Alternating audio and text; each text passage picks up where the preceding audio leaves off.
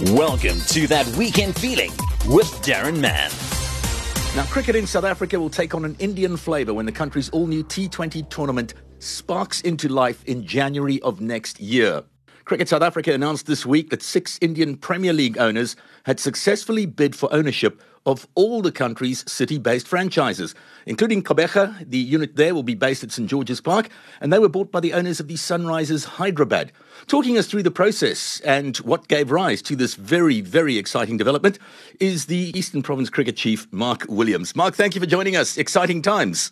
Indeed, Darryl. Uh, it's a very exciting times. Good morning to you and your listeners. How long have these developments been in the pipeline?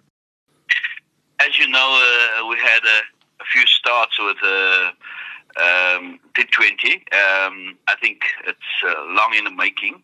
Uh, South Africa need uh, this kind of product because I think we're lagging behind many of other cricketing nations.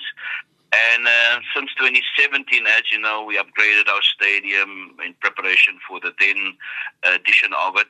Uh, and then there was a local flavor to it. And of course, we, we've always been ready.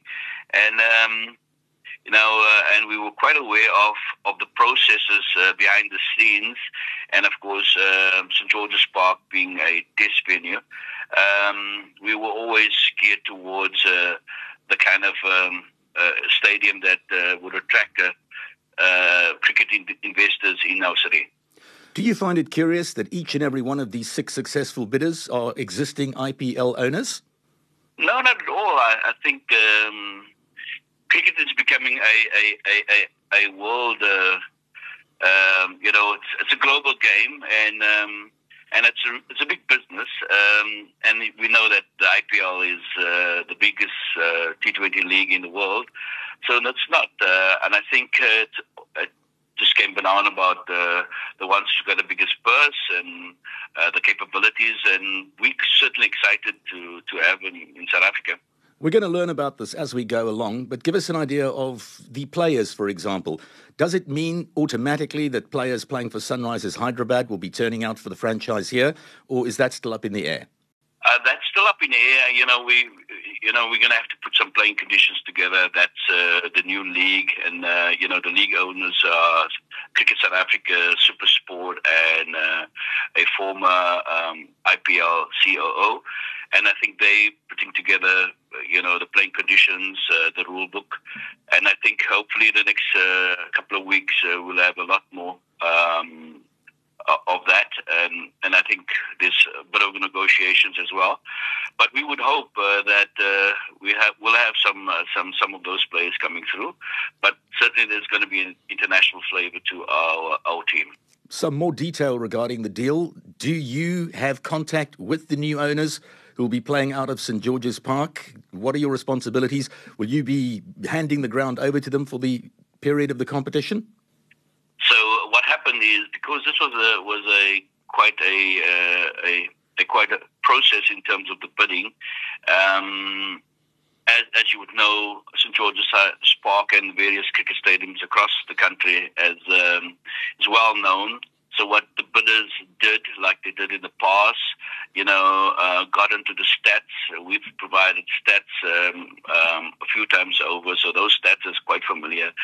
And in that process, uh, you know, uh, the different stadiums were evaluated by the various bidders. It's not just the six. Um, I, I, believe it's a lot more than that.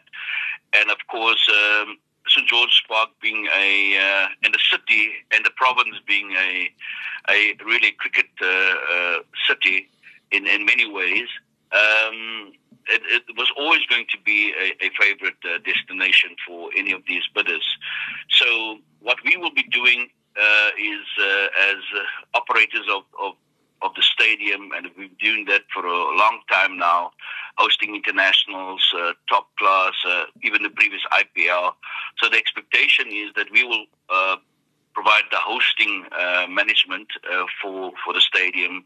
You know, um, the team management would uh, will reside with with our. Um, with the new franchise owners, mm-hmm. and we will do what we always do, has done in the past, as host these teams.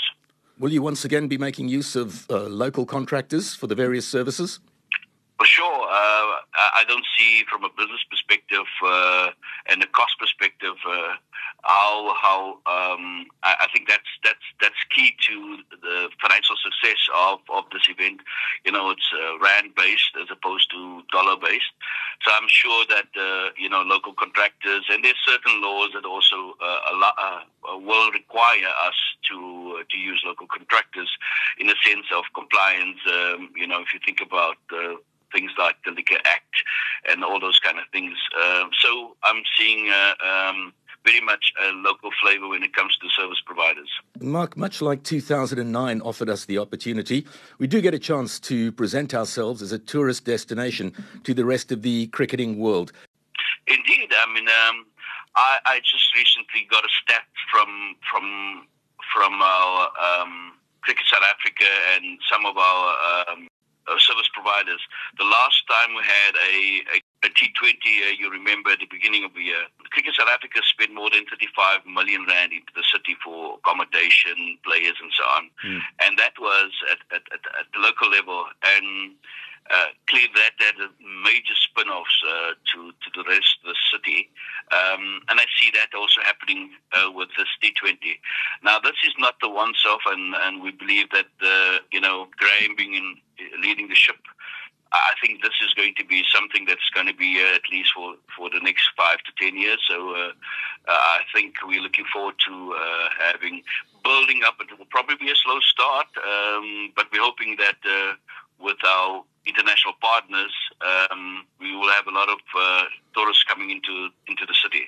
Indeed, good news. Now, aligning with CSA's ambition to turn the league into one of the best in the world, I understand there's going to be a salary cap for the players in each franchise. Do you know anything about that? I've heard that, uh, like you in the, in the media, uh, but um, waiting to see how that unfolds. Uh, I think that's going to be down to negotiations. I know uh, the commissioner, uh, Graeme, is just going out there, just recruiting international players, um, because again, they see this as uh, as a a top class destination for international players to uh, to apply their skills.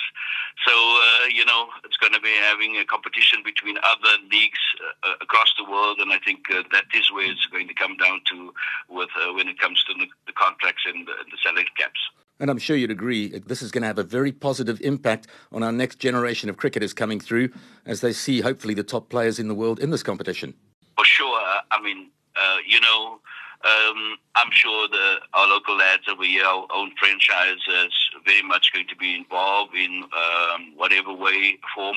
I mean, training sessions, um, you know, practice games. Uh, I've got we got our local, of course, uh, support team. Uh, led by Robbie.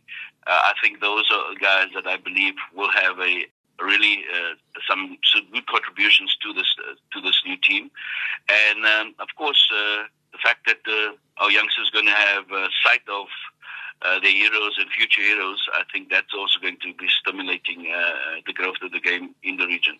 Do you deal directly with the new franchise owners, or is that done via Cricket South Africa? And does this competition replace the existing CSA T20, or will that still run alongside as before?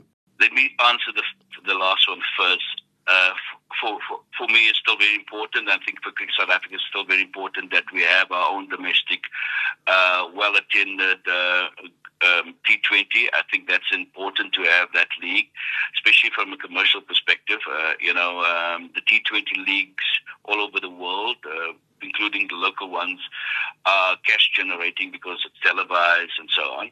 So um, I think it's important that we still have that in place, and uh, and I do think. Uh, certainly, from my perspective, we will challenge for that not to go away. Um, in my engagement with the with the team, yes, there have will have to be an engagement with the team and the team owners. Um, we'll probably uh, have a conversation in the next two weeks or so, and that uh, conversation was around uh, you know hosting it and of course uh, you know the facilities and and how best we can given our understanding of the local environment, how best we can contribute to the success of the management of uh, the new franchise. We appreciate you joining us today on that weekend feeling. Eastern Province Cricket Chief Executive Mark Williams. Have a good day, Mark. Thank you. That was that weekend feeling with Darren Mann.